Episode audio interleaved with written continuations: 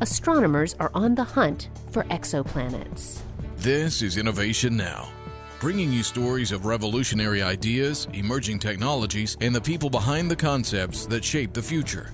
One of the studies funded under NASA's Innovative Advanced Concepts, or NIAC program, is a project that hopes to use stellar echo imaging to give astronomers detailed information about exoplanets, those Earth like planets revolving around distant stars. Here's Chris Mann to explain. So, stellar echo imaging is an idea to try to get actual images of exoplanets. The approach in this particular program is to consider the equivalent of an interstellar LIDAR system.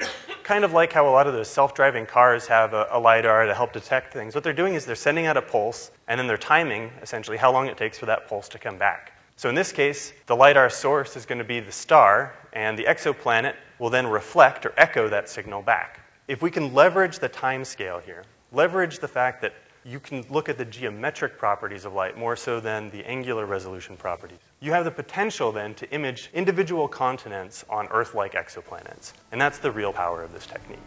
For Innovation Now, I'm Jennifer Pulley.